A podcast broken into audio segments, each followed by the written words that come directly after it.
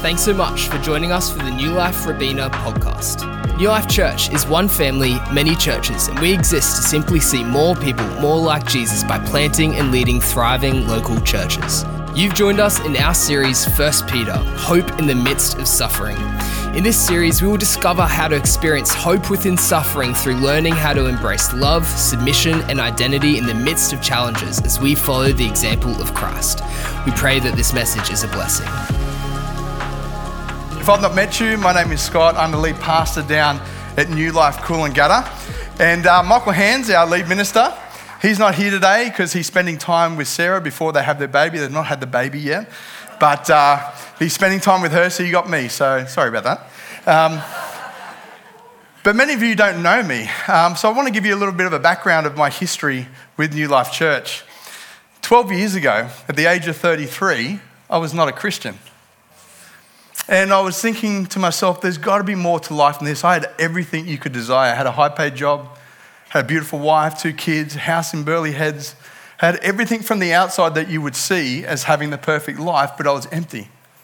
I felt like I had no purpose, no meaning. And so I decided to come to church one day, and this was the church that I came to. Back in late 2011, I would go and sit up the back before we did the rebuilding. I'd sit in that back corner didn't want anyone to talk to me, didn't want to know anyone. I just wanted to suss out this Christianity thing. And as the last song was playing, I'd get up and I'd bolt because I just didn't want to get caught by anyone. And so I did this for a fair few weeks. And this one day, the lead minister of this church at the time, Stu Cameron, Pastor Stu Cameron, preached about the love of the Father and how much he loves us and wants to restore us as children. And I'm like, nah, this guy has no idea about my life. 33 years, I've not been walking anywhere close to what a Christian should be walking. God probably just can't wait to send me to hell. And he just kept saying it. He just kept saying it. I remember just thinking of my sons, and I thought, oh, my two boys, if they'd walked away and done crazy stuff, but come back and said, Dad, forgive me, help me, I would. And I'm a bad dad. I thought, then if that's you, then I will love and serve you the rest of my life. And so from that moment, baptized in 2012. Um, and then came up through this church. I left my job where I was working, which I'll tell you about, more about later. Started in Bible college. Three and a half years after getting saved, I was in full time ministry as an aged care chaplain for two years, still serving and, and volunteering here at New Life Church on the weekends. And then Stu Cameron asked me to come on staff here in 2016. 2019, he asked me to go and plant New Life Calling Coolangatta, and I was like, What, me?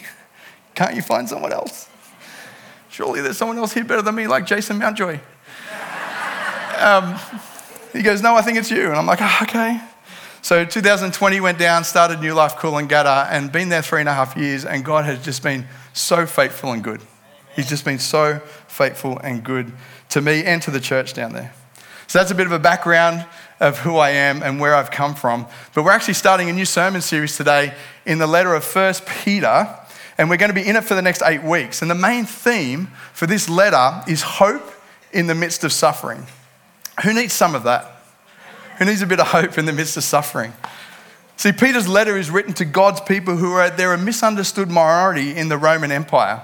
They're now living under a rule of a different king, proclaiming a different king, King Jesus. And because of this reality, they're actually persecuted for their faith everywhere. But Peter teaches these Christians that this persecution is actually a chance to show others the powerful love of Jesus. You see, Christians are not called to fight against persecution and authorities, but to love their enemies, to witness to the power and the love and the grace of God.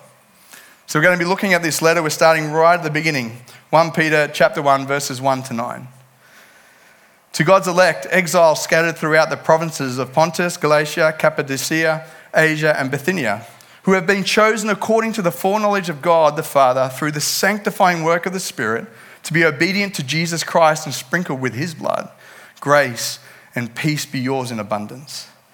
Praise be to God and Father of our Lord Jesus Christ. In his great mercy, he has given us a new birth into a living hope through the resurrection of Jesus Christ from the dead, and into an inheritance that can never perish, spoil, or fade this inheritance is kept in heaven for you, who through faith are shielded by God's power until the coming of the salvation that is ready to be revealed in the last time.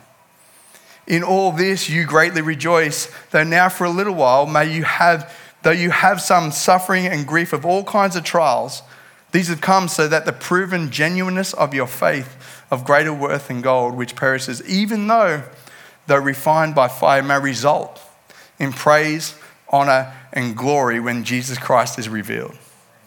Though you've not seen him, you love him. And even though you don't see him now, you believe in him and are filled with an inexpressible and glorious joy, for you are receiving the end result of your faith, the salvation of your souls. Before I get into this message, I'd like to pray. Would you please join me in prayer? Heavenly Father, I just thank you so much for your word. God, your word is truth, it is powerful, it is active.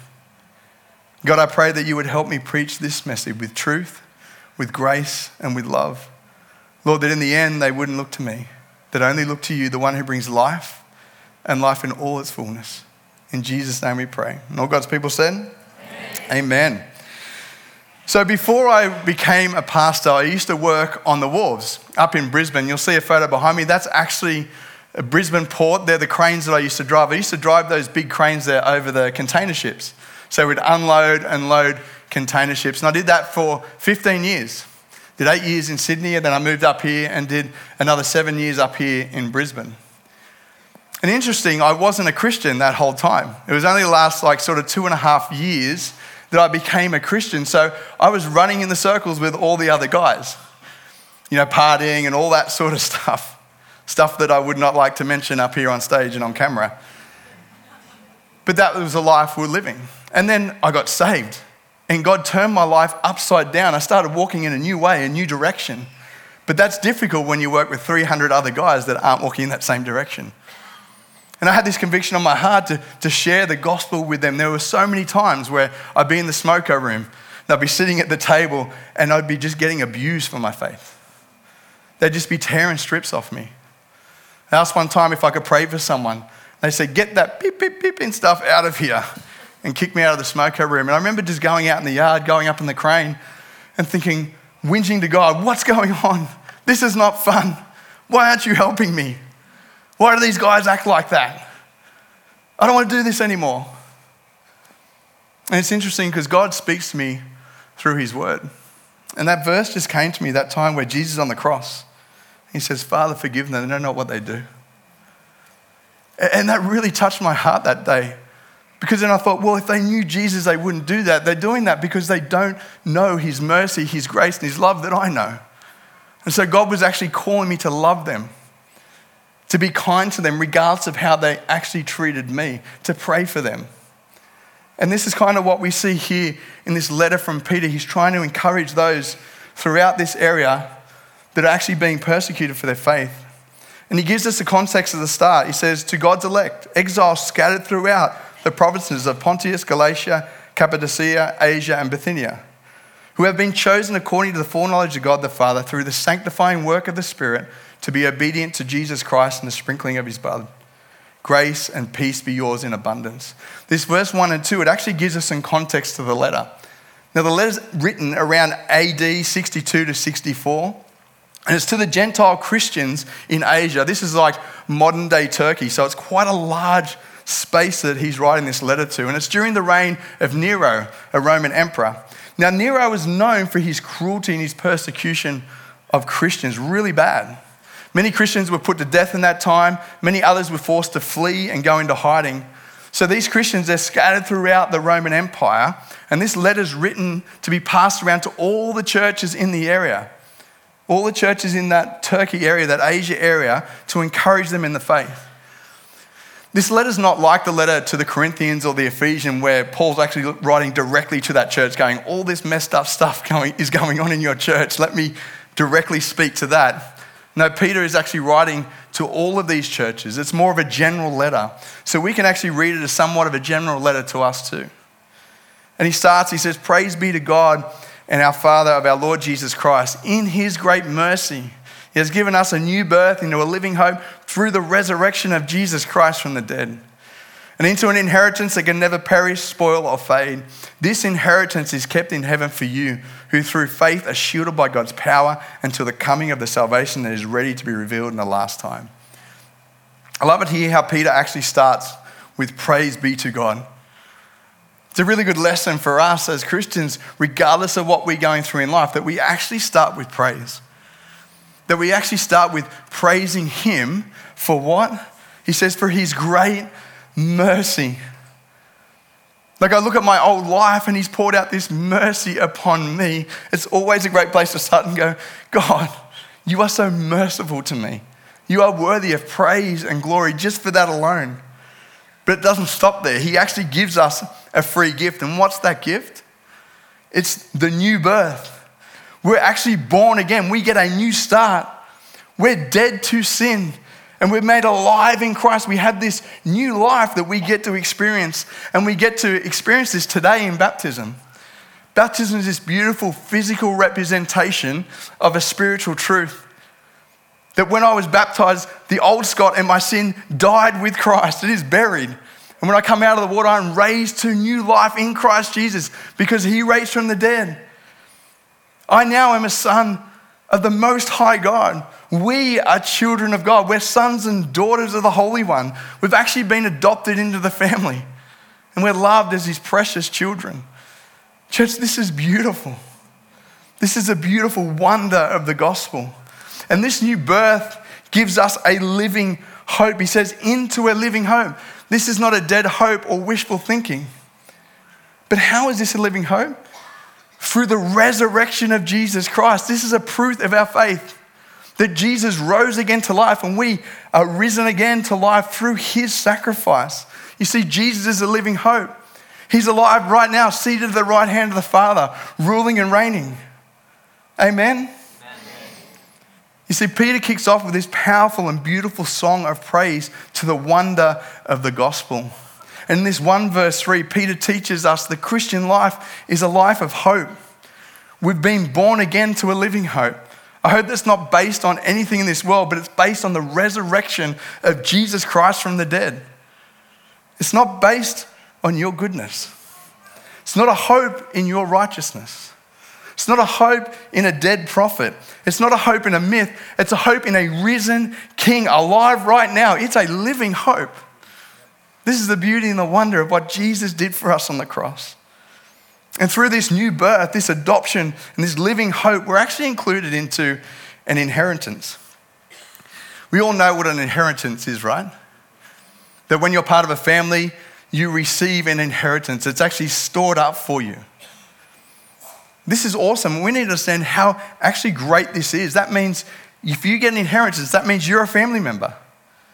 It can't be undone. It means you're accepted, that you are loved. It means you will receive the blessing of the Father. That's, that's you and I, everyone who puts their faith in Christ. And it's an inheritance that can never perish, spoil, or fade because it's kept through faith by God's power.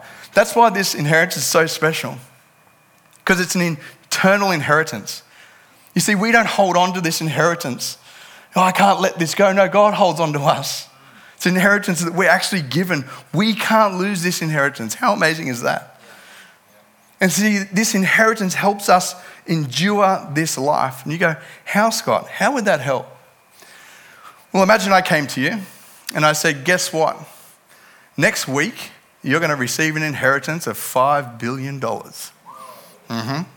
You're never going to be sick. You're never going to have any pain. You're going to have any suffering. You're like, awesome. I'll take that. How do you think you would go through the next week?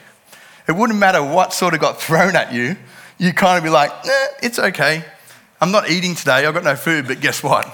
In a week's time, it's Wagyu steaks all around. right? Understanding your inheritance helps you deal with that space in between. And he says, until you receive the fullness of it at the last day. It's this fullness of the inheritance that we will receive at Jesus' coming when he restores all things. This actually means that we benefit from being part of the family now by the indwelling of the Holy Spirit. But also, there's a coming day when we will receive the full inheritance, and this is eternal life a life free from pain and suffering and sin. And we get to live in the presence of God. Who's looking forward to that day? Yeah, that's, that's actually the hope that we live in. So 1 Peter Chapter 1, verses 3 to 5, it's a foundational text for Christian hope. It tells us our hope is not based on anything in this world, it's based on the resurrection of Jesus Christ from the dead. Therefore, it's a living hope because it's based on the living Christ. It's incorruptible because it's not something that can be destroyed by sin or death. It's undefiled because it's not something that can be corrupted by the world. And it's unfading because it's guaranteed by God Himself, which means it's eternal. C.S. Lewis in the Screwtape Letters says, Hope is a feeling that the happy ending is still possible even when everything seems to be going wrong. Life's hard, right? Like life is difficult. We go through pain and suffering. I'm not trying to minimize that. And Peter had a knowledge of, of pain and suffering, and he also had a knowledge of their suffering as well. Because he continues, he says, In all this you greatly rejoice, though now for a little while you may have had to suffer grief and all kinds of trials. These have come so that the proven genuineness of your faith, of greater worth than gold, which perishes, even though refined by fire, may result in praise, glory, and honor when Jesus Christ is revealed. He's like, everything I've just said there, in all this you greatly rejoice. Is that what we do? In all these things I've explained, you greatly rejoice, but, but I understand that you go through suffering and pain. I just love Peter's pastoral heart here. He's not delusional. He's not like, just keep your head up, it's all going to be good, don't worry about it, and just pretend it's not there. That's not Peter. He's like, look, I, I understand. Understand you're going through suffering. Understand you're going through pain. Understand you're going through persecution. It says, Now for a little while may you have suffered grief in all kinds of trial. What trials is Peter talking about? Well, they were suffering all the things we suffer from, like sickness, mental health, poverty, relational issues, but they're also suffering horrific persecution. At the time, Nero was the emperor of Rome, and Nero was really really horrific to Christians. So horrific, he would get Christians, he'd tie them up on a pole alive, and he'd burn them alive to light his parties. Now, can you imagine your pastors, your friends, your family being burnt alive just to light up a party of drunken, all sorts of stuff? This is the kind of thing that these guys were going through. Peter sets the foundation for their joy, but he acknowledges their suffering and their pain that calls them to keep their mind on the victory of the cross. You see, the hope is in Jesus, not their current situation. He wanted them to keep their mind on what was to come. It all makes sense in theory, right? But when we're facing pain, it's not easy. I know when I'm facing different trials and struggles and pain and suffering, it's not easy to keep our eyes on that inheritance. Most of the time, I'm like, God, where are you, if I'm honest? God, I don't sense you here. Don't you care?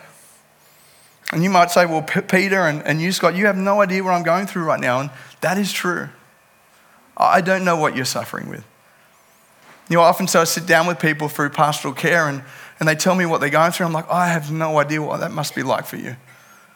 I couldn't imagine going through the pain and the suffering that you're going through right now. And so I don't want to diminish what you're going through. I don't want to diminish the pain and the suffering. That's not what I want to do. But it is true. I don't know what you're going through, but I do know that it's temporary. And I do know that the inheritance is eternal. It's far beyond what we could imagine or dream to come. Romans 8 18, Paul tells us I consider that our present sufferings are not worthy, worth comparing with the glory that will be revealed in us. Paul's like, man, I'm suffered big time. He was stoned, he was whipped, he was shipwrecked, he was eventually murdered for his faith. He knew what it was like to suffer, but he's like, you know, that, that's not even comparable to what we're actually going to be revealed in us. That when we actually see Jesus face to face, here's the truth Peter and Paul, both were so sure of their salvation, so sure of their inheritance to come, that their suffering somehow seemed bearable. Peter's not insensitive to their suffering, but wanting to encourage them and us in the truth. And the truth is powerful and able to carry us through that pain, that suffering, and that persecution. And Peter actually continues in the next verse with this paradox of faith and says that suffering reveals the genuineness of your faith. These things have come so that proven genuineness of your faith of greater worth than gold, which perishes even though refined by fire. Do we know that suffering proves the genuineness of our faith? You know, only a few years back, probably about five years back, I won't go into the full details for sake of time, but me and my wife, we were scammed out of all of our super money. Hundreds of thousands of dollars gone. And when that happens and you don't look into the future, you're like, well, what have I got for my kids in the future? It's not fun, it's not good. And the old Scott, the old Scott, 12 years ago, would have chased them down. He would have got revenge. He would have gone and found those people and got back what I deserve. Weird thing happened though. That's not what happened in my heart. I found myself praying for these guys. I found myself praying to God that they would see the error of their ways, repent, and turn to Him and be restored. And I'm thinking to myself, what am I doing? Why am I doing that? You know what the crazy thing is? That, that, that suffering, that, that pain, actually revealed the genuineness of my faith that Jesus has changed my heart. He has given me a new spirit, He has given me a new heart. And after the whole thing, I was like, oh my gosh, you are good, God. Because the old guy would never reacted that way. You actually are doing something in me. This is what God does through this suffering. Suffering does test the genuineness of our faith. And we suffer from lots of different things that test our faith, right? Like our own sin. How often does our own sin test our faith? Whether we're willing to, to repent of that and actually go a different way. Sickness. When we're sick and we're praying either for ourselves or others and we're not seeing God heal, it, it tests the genuineness of our faith when we're struggling psychologically, financially, external things coming in that aren't good. And we're like, God, where are you? Or just persecution. Can you think of a time of suffering or trial when God actually revealed in you the genuineness of your faith? It actually brought out, oh man, I am changed. Can you think of a time? Yeah, the interesting thing is, sometimes when we get pressured as Christians, everything but Jesus comes out. It's really weird. It's like an orange. Imagine getting an orange and squeezing it into a cup and going to drink and it tastes like apple juice. You'd be like, that's weird. Don't want to drink that. I wanted orange juice. But sometimes this is what happens when Christians are squeezed, when they have pressures on them or they're suffering. Anything but Jesus comes out. We come out with revenge we come out with harsh words. We don't act like Christ. Church, when a Christian is squeezed, when they're under persecution, Jesus should come out. It should be the fruit of the Spirit like love, joy, peace, patience, kindness, goodness, gentleness, self control.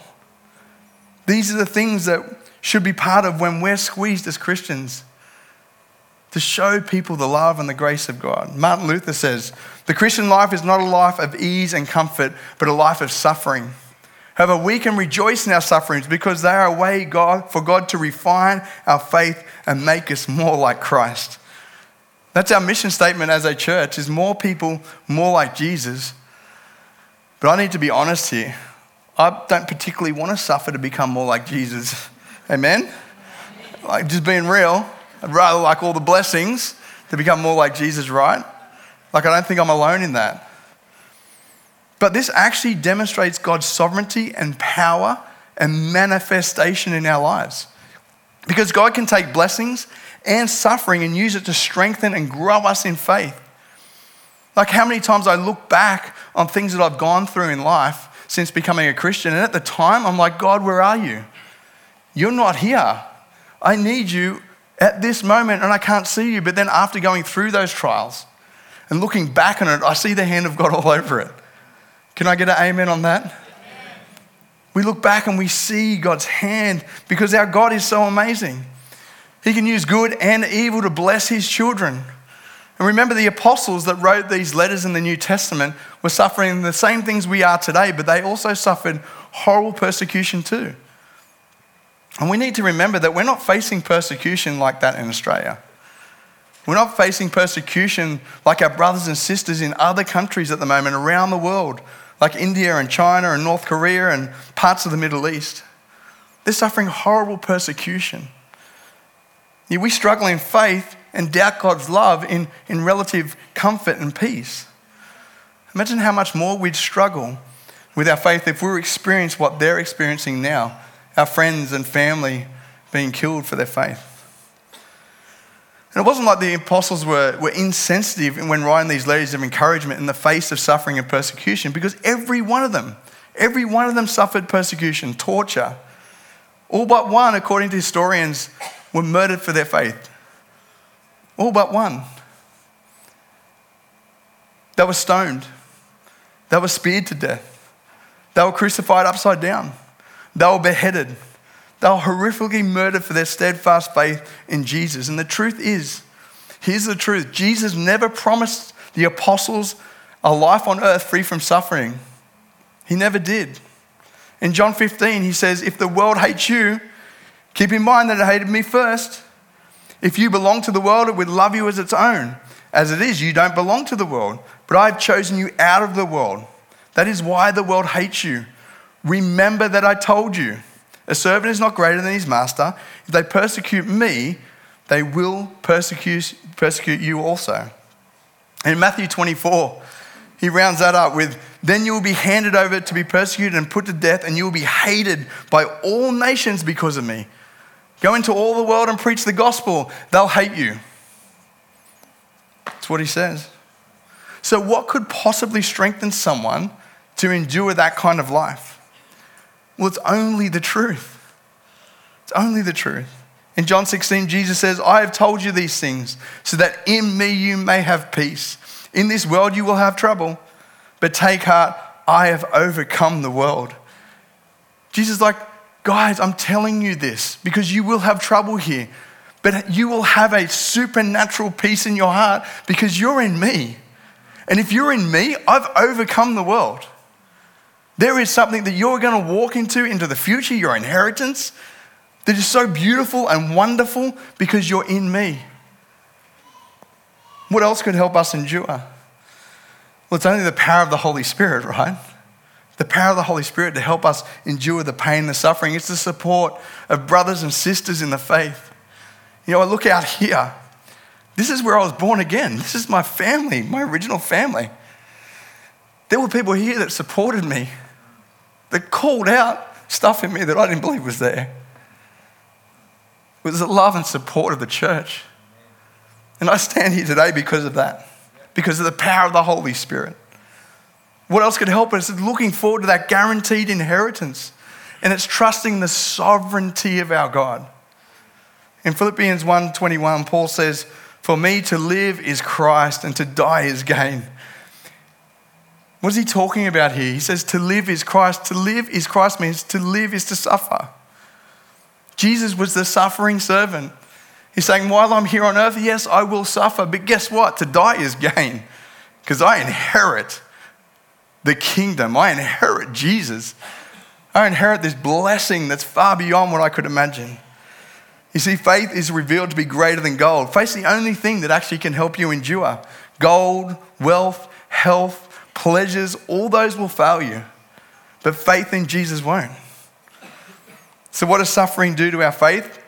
Well, through trials, it actually refines our faith, it purifies it, it actually strengthens our faith. And lastly, it glorifies God. He says, may result in praise, glory, and honor when Jesus Christ is revealed. Do we know that God is glorified through suffering? You know, when Nero was persecuting the Christians, that so many people got converted because of the way that they saw the Christians act under persecution. You know, there were times where Christians were put in the Colosseum and animals were just let out to devour them, just to eat them alive. But the Christians would gather in the middle and they would be singing praises to God as the animals would come and, and kill them. And what they hoped would put everyone off Christianity, people saw that faith, saw that power, and went, I need to know more about this God and we see Christianity explode. And today, Christianity is exploding in the most persecuted countries, in the persecuted nations. Because the way the Christians react and act in those moments of heavy persecution is actually a witness to God's power and His love. And did we know that the comfortable nations like Australia were in decline? that the church is declining in these areas. It's almost like we need a little bit of persecution to wake us up from our apathy in the West. John Wesley says the apostles here teaches that the trials and tribulations of this life are not a sign of God's displeasure, but a sign of his love. He's using these trials to make us more like Christ, to prepare us for inheritance that awaits us in heaven. I believe this is a word for someone here today. You're sitting there wondering, does God love me? I'm going through all these trials, I'm going through all this suffering. I've been crying out to Him. I don't think God loves me. It's not true.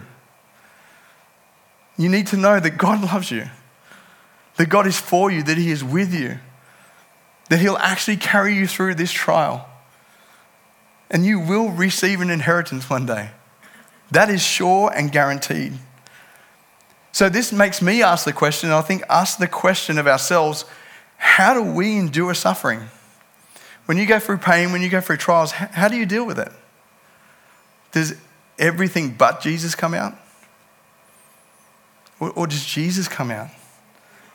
Does the way you suffer, does it glorify God? Does it turn people to Jesus?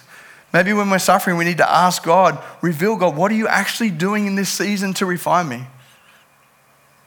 That maybe I may be able to glorify you and people might turn to you through that. And the ultimate example of suffering, glorifying God, was the suffering of Jesus on the cross. Jesus went to the cross, a horrific scene of death and destruction. But that glorified God so great, so majestic. Jesus goes and embraces suffering for the salvation of your soul. And that's why we love Jesus, right? Because he was willing to suffer for us. He first loved us that we may be able to love him. Peter continues, he says, Though you have not seen him, you love him. And even though you don't see him now, you believe in him and are filled with an inexpressible and glorious joy, for you are receiving the end result of your faith, the salvation of your souls. He says, You have not seen him, but you love him. Do we know that this letter was written to Christians that never saw Jesus, never saw the ministry of Jesus? These were Christians who got converted in a different country, miles and miles away from Galilee and Judea in Jerusalem where Jesus did his ministry. These people came to faith after Jesus' death, burial, resurrection, and ascension. They'd never seen him. This is so encouraging to us because we've never seen him either. So this can, can be a letter to us. Often we think, well, if I was there, you know, I would have believed. But they weren't there and they believed and they had this, this love, this inexpressible joy that's coming up in their heart. So this letter can be to you and to me. We have this moment in the Gospel of John where we have poor old doubting Thomas. I think he gets a bad rap um, about this moment because he's like, hey, if, I, if I haven't seen him, they go like, they're, they're saying to him, hey, Jesus has risen from the dead. He's like, whatever. Until I see him and I touch him, I'm not going to believe. I think many of us would have been like that, right? Or just me? Yeah, okay, just me. Cool. Many of us would have been like that. Well, I, I just won't believe until I actually see it. And Jesus actually turns up and he appears to him with all the other disciples. And Thomas just sees him and he falls at his feet and he says, My Lord and my God. Jesus says, Because you have seen me, you have believed. Blessed are those who have not seen and yet believe. That is real faith. Not actually seeing, but believing. And here's the beauty of this Jesus commands a blessing on that. That if we've not seen, but still believe and still love Him, that He actually blesses us. See, because Jesus is the object of our faith, it's, it's Christ and Christ alone. And He says this love fills them with inexpressible joy. Inexpressible. You know, when people ask me about what God's done for me, I feel like there's no words to express that the, the mercy and the grace that He's poured out on my life, the sin that I did for 33 years, for Him to forget all that, cleanse me of unrighteousness, and make me a new man in Christ. I'm like, how do you express that? How do you express gratitude for what God has done? They say, how much do you love Jesus? I'm like, I can't. It feels like all the words fall short. Is that a reality in your life? Is that what people say about you? That you actually have a hope, a love, a joy that surpasses whatever you're going through? Charles Spurgeon says in these verses Peter describes the Christian love for Christ as being inexpressible and full of glory. This means that our love for Christ is a love that cannot be put into words, is a love that brings us great joy. Does the band want to come up? It's a love that brings us great joy that carries us through these times. He says, For you are receiving the end result of your faith, the salvation of your souls. This is the result of your faith, that you'll have an inexpressible joy and your soul will be saved. This is the beauty and the wonder of the gospel, right? That God loved you, loved me so much that he was willing to come in human form, to put on human flesh, to suffer, to be hated, to be rejected, to show us the true character and nature of God, to show us who God really is a God who is willing to suffer for you and for me. And he goes to the cross, he says, I'm going to show you how much I love you. I'm going to show you my character and nature. I'm going to go to the cross. I'm going to take on your sin. And I'm going to bury it in the grave. And three days later, I'm going to rise again in victory over Satan, sin, and death. Hallelujah. Am I the only one that's pumped about the gospel? This is for you, it's for me. Jesus was willing to suffer persecution. Do you know how much he suffered? He was hated. He was rejected by his own disciples. He was beaten to a pulp. The Bible says that he couldn't even recognize him. He was scourged, which was like a whip with metal bits on the end that would dig into your flesh and rip your flesh off you. And then he was nailed to a cross for you. Jesus embraced suffering on the cross. Why? Because he knew his reward would be you. That if he did that, that if he embraced suffering, he would redeem you, restore you, and bring you back into relationship with him and God the Father, that he'd put his spirit in you and give you an inheritance of eternal life. How awesome is that? Jesus was willing to suffer for you. So you see, when we repent of our sin and we put our faith and trust in Jesus, our reward is Him, the living hope of the world. Trust me, we, we get the better deal here. He suffered and got me. It's messed up. Oh, Old Wolfie. And I repent and put my faith and trust in Him, and I receive Him. See the blessing for eternity. So, what's Peter trying to teach us here? What's he trying to teach us at the start of this letter? That he's trying to teach us the beauty of the gospel. That we have a living hope in Jesus. That now and coming, we have an in, uh, inheritance that's incomprehensible. He's teaching us the power to endure all kinds of trial. He's teaching us the love of Christ manifest in the gospel through this inexpressible joy that we see. Let these words sink into your heart, be your foundation. Praise be to God and Father of our Lord Jesus Christ. In His great mercy, has given us a new birth into a living hope through the resurrection of Jesus Christ from the dead, and into an inheritance that can never perish, spoil, or fade. It's an inheritance kept in heaven for you who through faith are shielded by God's power. Nothing can take this away from you. This is the foundation of the Christian faith and the inexpressible love that we've received and will actually carry us through the trials of life until the day that we actually receive that inheritance and we see Jesus face to face and we are fully transformed into his likeness. Church, let God refine you in faith. Let Him mold and shape you into the image of Christ, maybe through suffering, that He might reveal through you His power, His mercy, His love, all to His glory. Amen? Would you join me in prayer? Father God, I thank you for your word. God, there's so much truth and power in your word that transforms lives transforms homes, transforms communities, transforms cities, nations. I pray that over this place. God, that you would bring such a transformation in each and every one of us that we would, we would just exude you, Lord. That people would hear you in our words, they would see you in our eyes, they would sense your presence on and through us, but Lord, turn and give you glory. Lord, I pray for those here today who might be suffering. Ask your Holy Spirit to come and just bring comfort right now.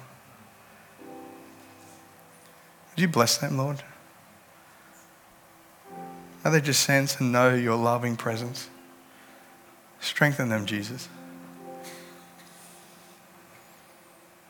In this moment of prayer, as everyone's heads are bowed, you might be sitting there and you've never received that forgiveness of God. You've never received Jesus' sacrifice.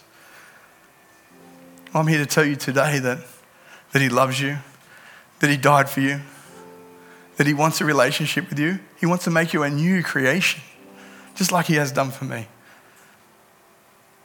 So if you wanted to receive that forgiveness, you want to repent of your sin and turn to Christ and put your faith and trust in Him, I'd ask if you just raise your hand right now. I'd love to pray with you.